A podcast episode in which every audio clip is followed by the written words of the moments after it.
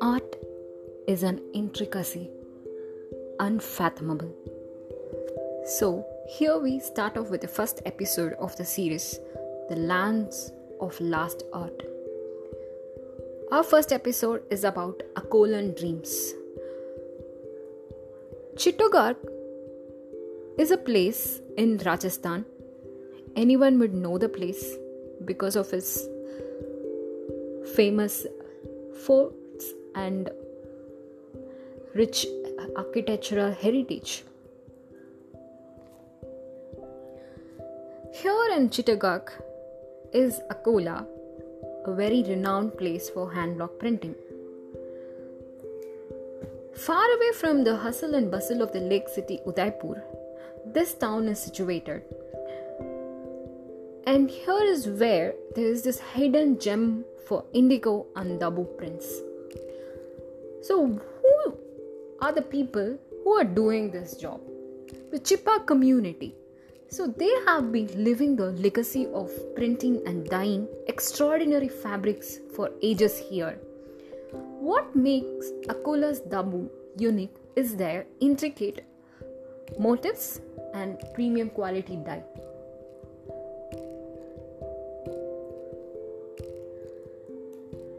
Place that's very unique for its architecture and food is Rajasthan.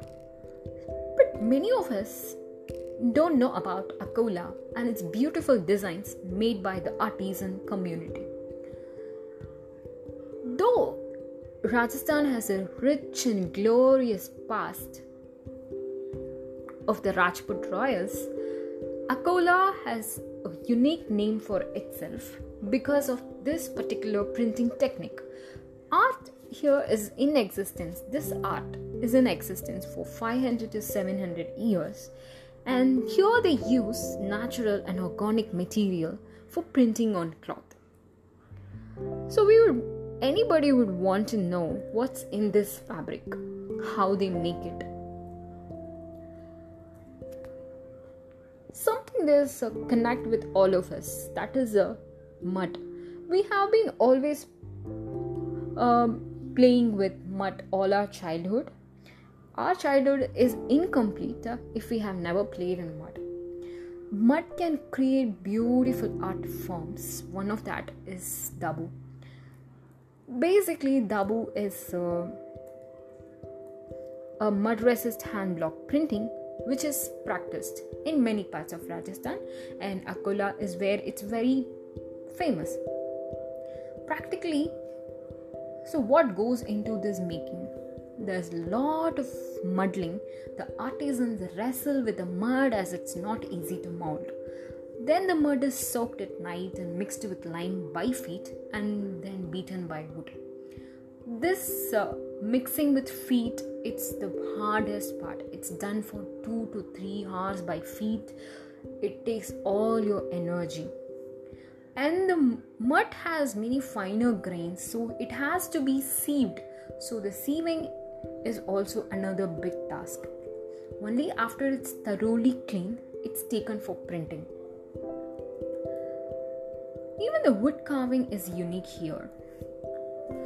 The artisans painstakingly they carve the wooden blocks, giving each block a matchless design. The premium quality dye extracted from plants and fruits make these fabrics bleed lesser than the usual ones.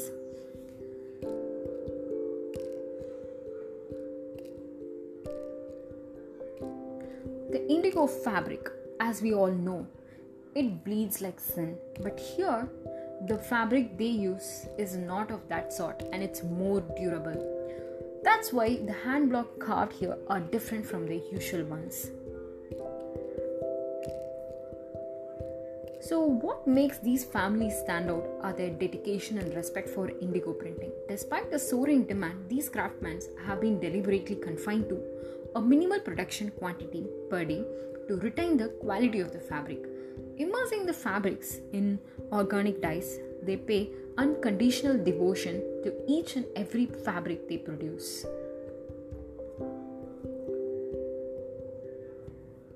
As a community, it's about this unity and togetherness that stands out in the air. Traditional work that's that's been done for ages.